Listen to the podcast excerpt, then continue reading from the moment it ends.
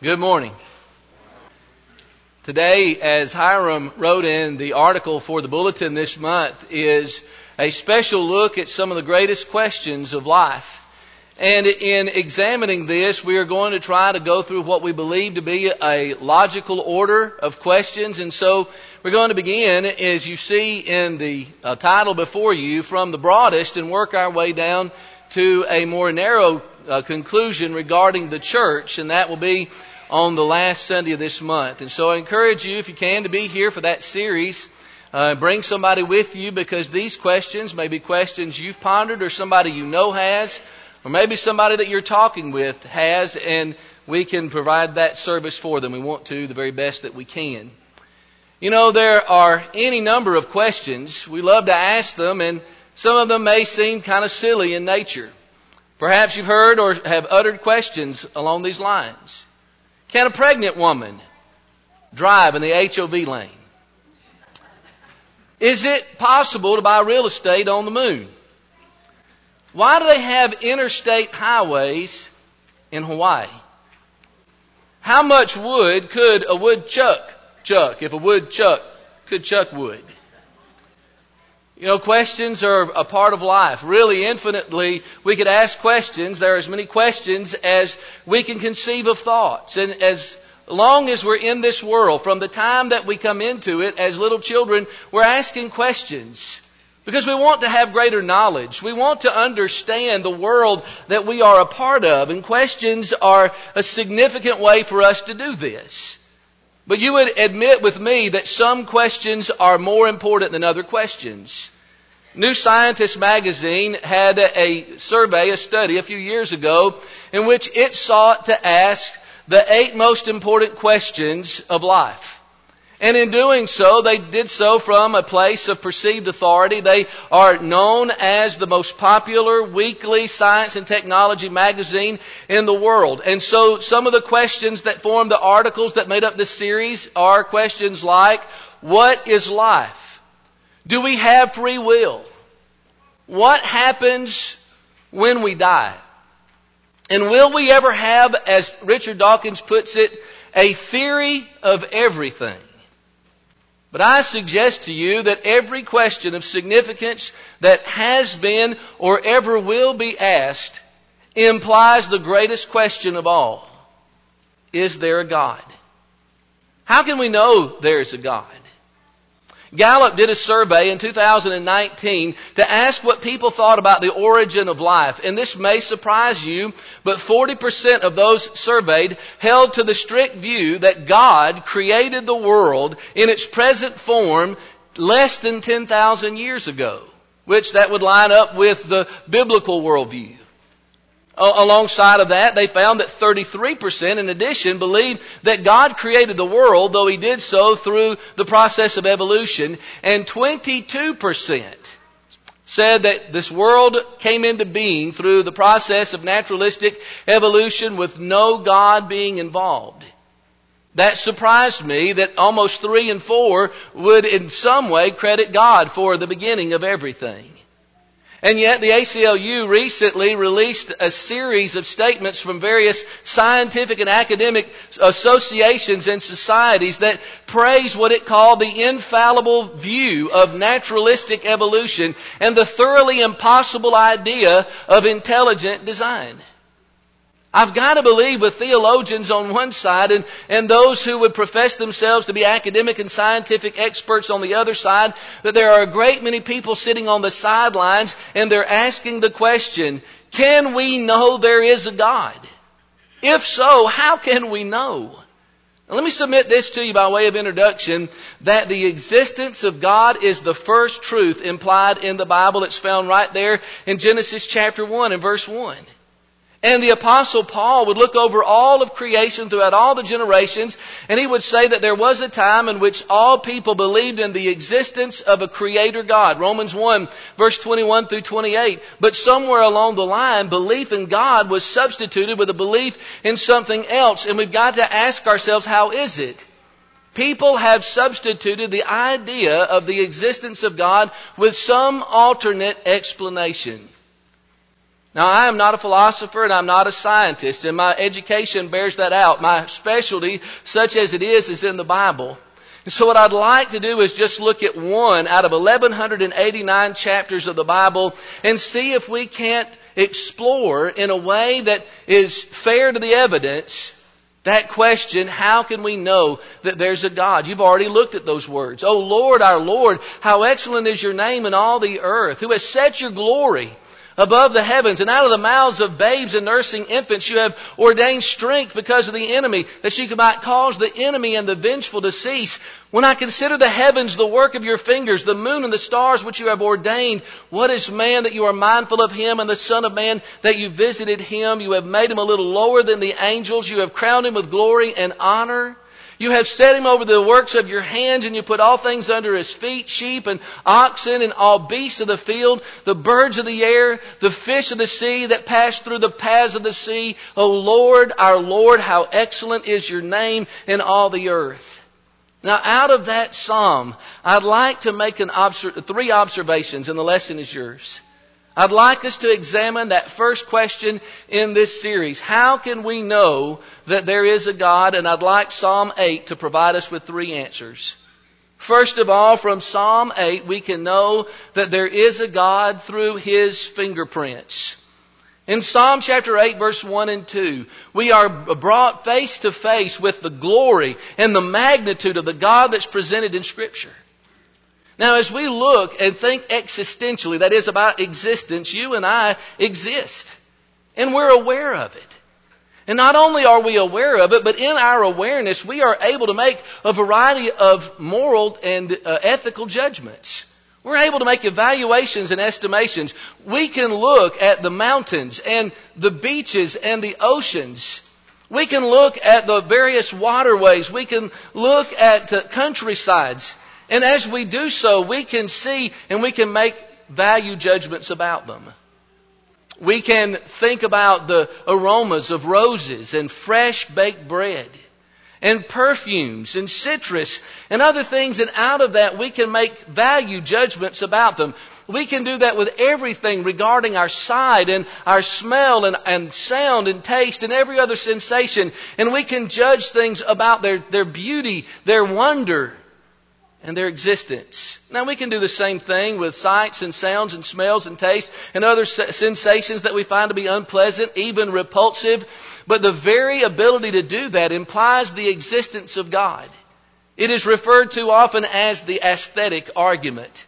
It's the idea that our world is not a black and white world. That we, it could have been bland in every detail, but it's not. And we can observe that and we can see that. And our ability to discern that there's the inferior and the superior, that there's high quality and low quality points to the existence of God. And that's exactly what David is setting out to tell us in Psalm chapter 8, verse 1 and verse 2.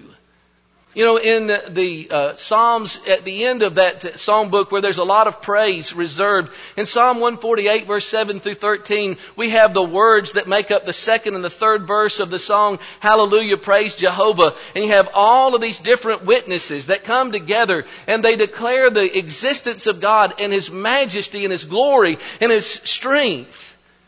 And he says, let them praises give Jehovah, for his name is exalted. His glory is set above the earth and the heavens. Psalm 148 and verse 13. And you know, we really could spend more time than, than we, we have, uh, I'm sure, in talking about all that would point to the glory of God in just this one point. And in the vastness of all that we could look at. I want to just look at two examples of the glory of God that is set above the heavens. The first example that I would point you to is the largest star ever observed. It was observed in Germany in 1860. It's called UY Scuti. And let me give you just a little bit of perspective about the, the vastness of this great uh, red supergiant star. About a million Earths could fit inside the sun. But almost five billion suns could fit inside of UY Scuti. Its measurement is so vast, it's hard for us to think with our calculations and to see how big it is. And God set that as one among infinite numbers of stars in our galaxy, in our universe. And then there's 2MASS J2126. You've heard of that, right? It's a planet.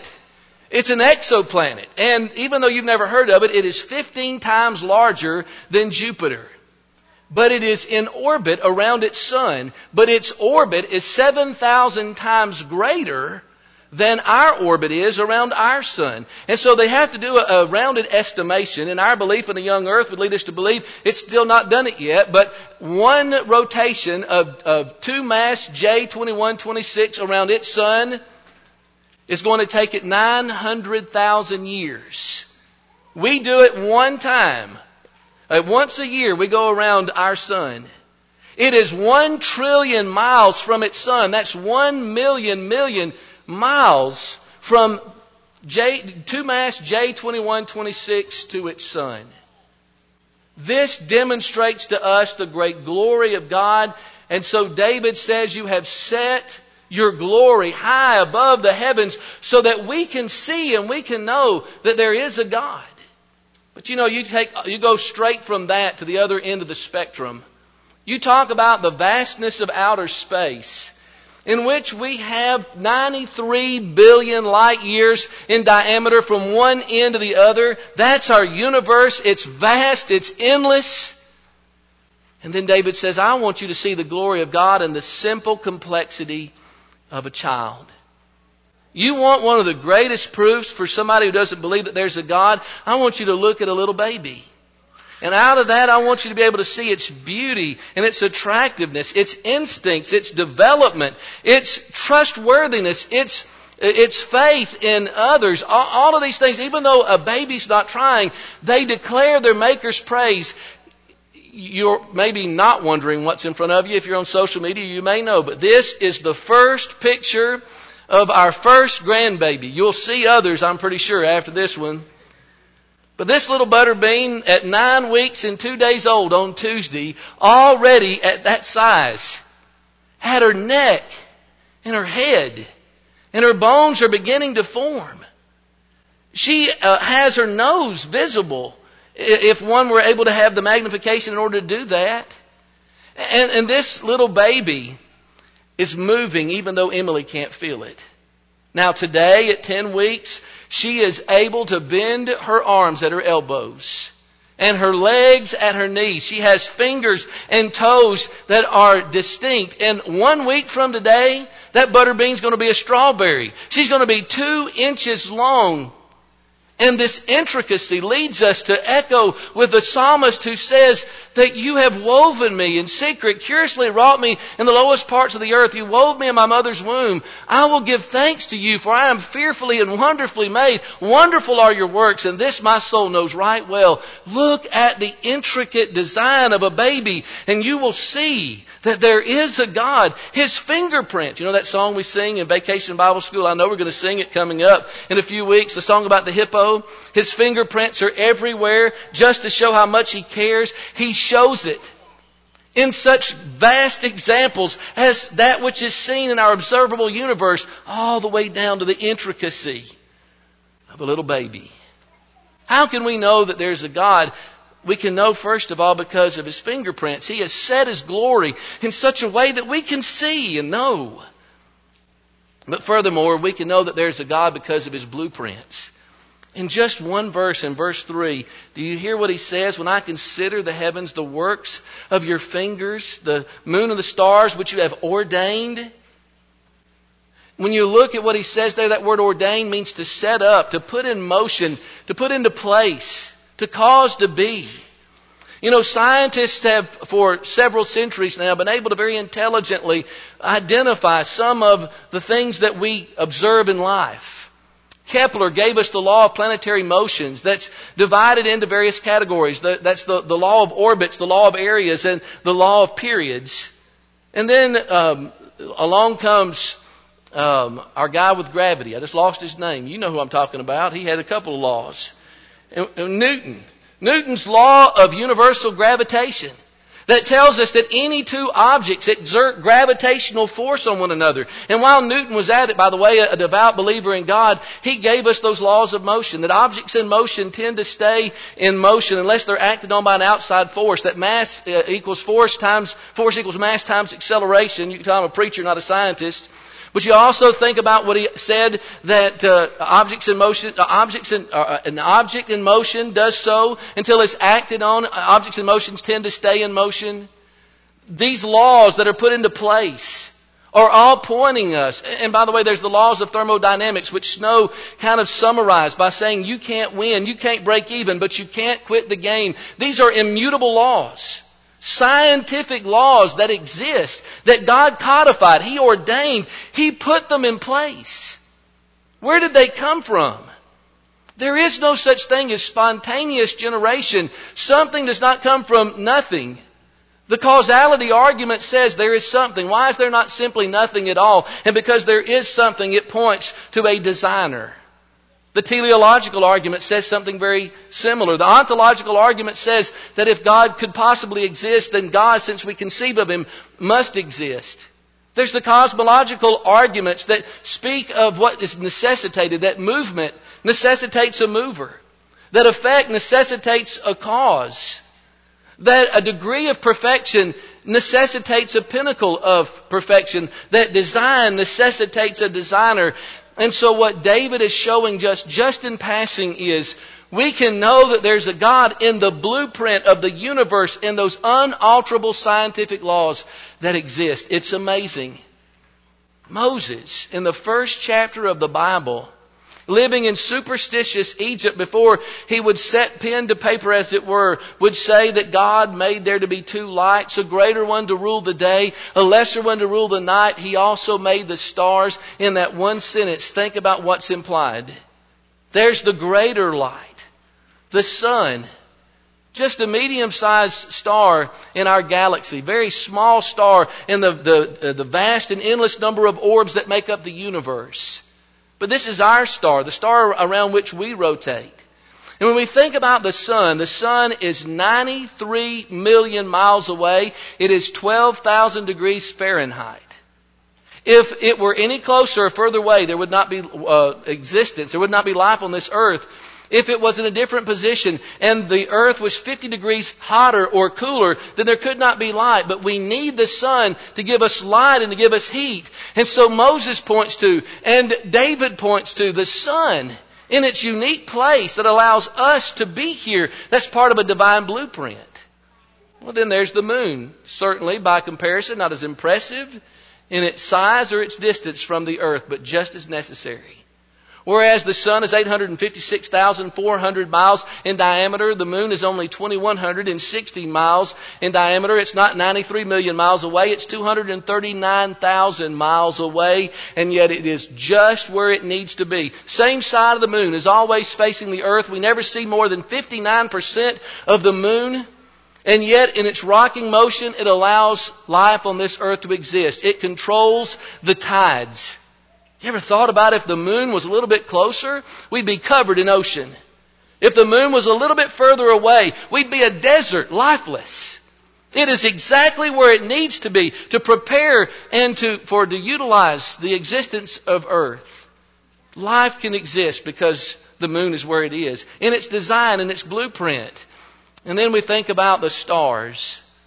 Those globulous orbs that emit light that men throughout the centuries have tried to figure out how many are there. God gave the answer to that in implication in Genesis 15 and verse 5 when he speaks to Abraham and he says it's more than you can count. But the ancients thought they could count them. They thought there were 3,000 stars. They tried to name them. Now with all of our modern methods, we still can't count the number of stars that there are, but God can, and He calls them all by name. Psalm 147 and verse 4. And if He designed it, we certainly know that He could do that.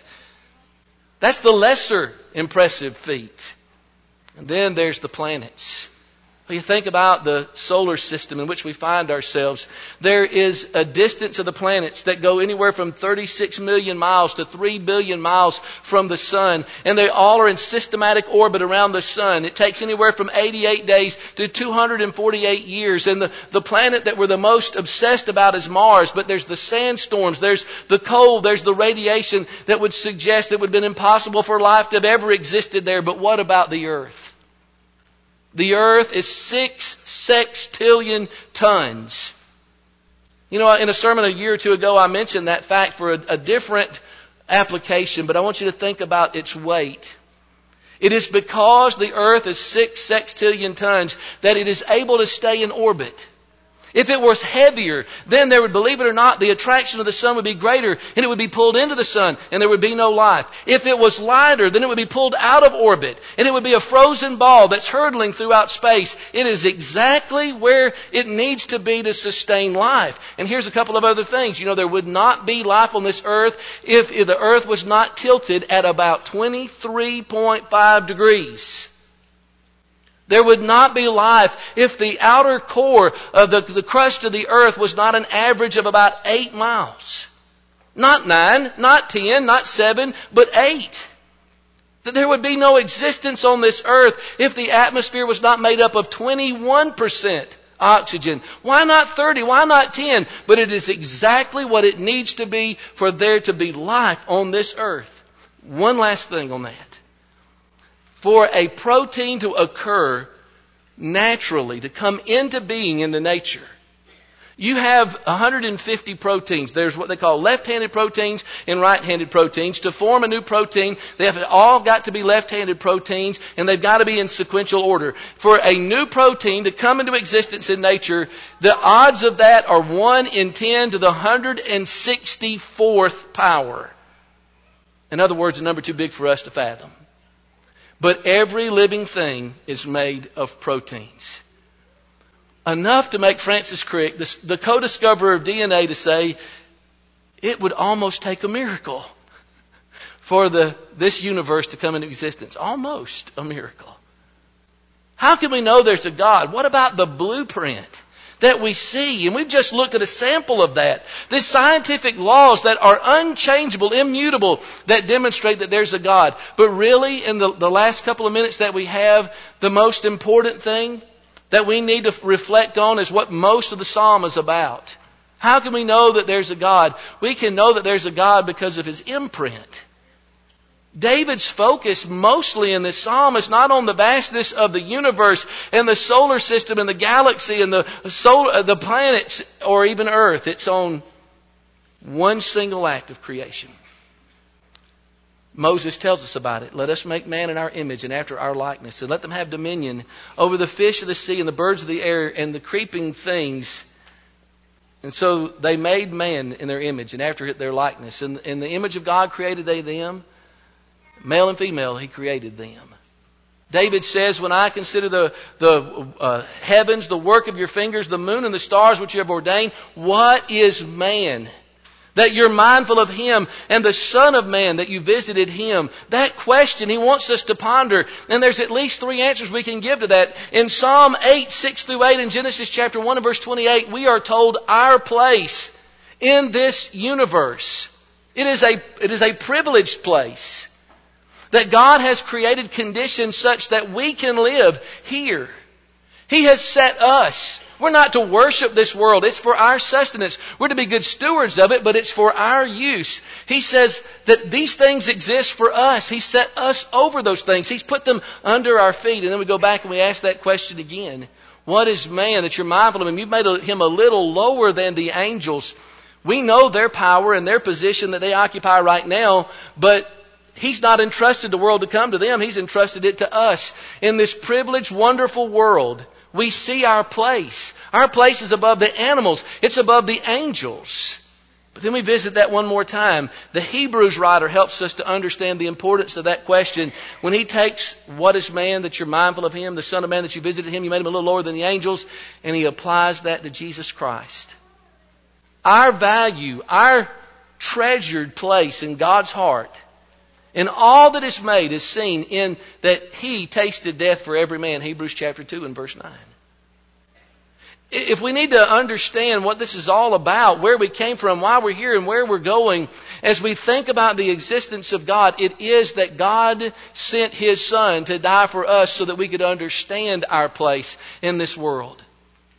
Paul says in 2 Corinthians chapter 5 and verse 17, that if any man is in Christ, he is a new creature. Behold, all things are passed away. Behold, all things are made new, and all things are of God, who has reconciled the world unto himself and has given unto us the ministry of reconciliation, to wit that God was in Christ, not imputing their trespasses against them, and has given unto us the word of reconciliation. Now then we are ambassadors for Christ, as though God did beseech you by us. We pray you in Christ's stead, be reconciled to God, for God made him to be sin for us, who knew no sin, that we might be made the righteousness of God in him. How can we know there's a God? Because God chose out of all that He made to make us in His image and to provide for us that free will that New Scientist was asking about. And when we exercise free will and we made the choice to not follow Him, to be disobedient to Him, that there's a plan so that we can live forever with Him. Yes, it's part of the answer. I know it's thoroughly theological. It's not as scientific as the first two points, but it's just as important and it just as easily points us to the existence of God as the rest of it. The psalmist says the heavens declare the glory of God and the firmaments are showing his handiwork. Day unto day utters speech, and night unto night shows knowledge. There, there is no voice or language where their tongue is not heard. Their line is going out throughout all the earth. Set them as a tabernacle for the sun. It's like a, a bridegroom coming out of his chamber, and it rejoices as a strong man to run a race. Throughout Scripture, the Psalms and the other writers are pointing us to the existence of God.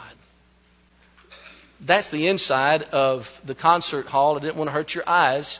Walt Disney Concert Hall in Los Angeles is made of, uh, of, stainless steel on the outside. And while they've rectified the situation, when they first made this concert hall, it, it was to blinding effects, literally. Because outside of that, some of the panels were so shiny that the people in the promenade residences across the street from the concert hall, they were blinded. And, and, when it reflected it at the noonday sun, it made their rooms 15 degrees warmer. The furniture was too hot to sit on. And so they complained to the people who made that and, and they, the engineers got involved and they found the offending panels and they sanded them, gave them a matte finish to blunt the glare.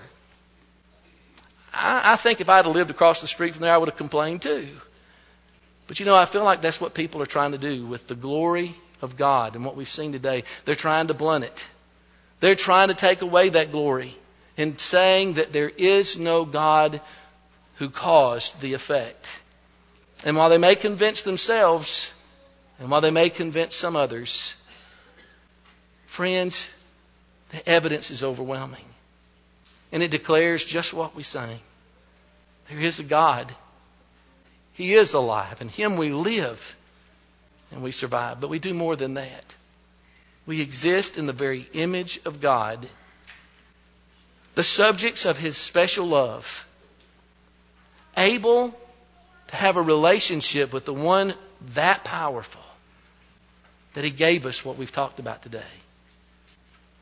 It lets you know how important you, the individual, are to Him. That He cares that much about you that He's given you such a wonderful world and has given you such an exalted place in it.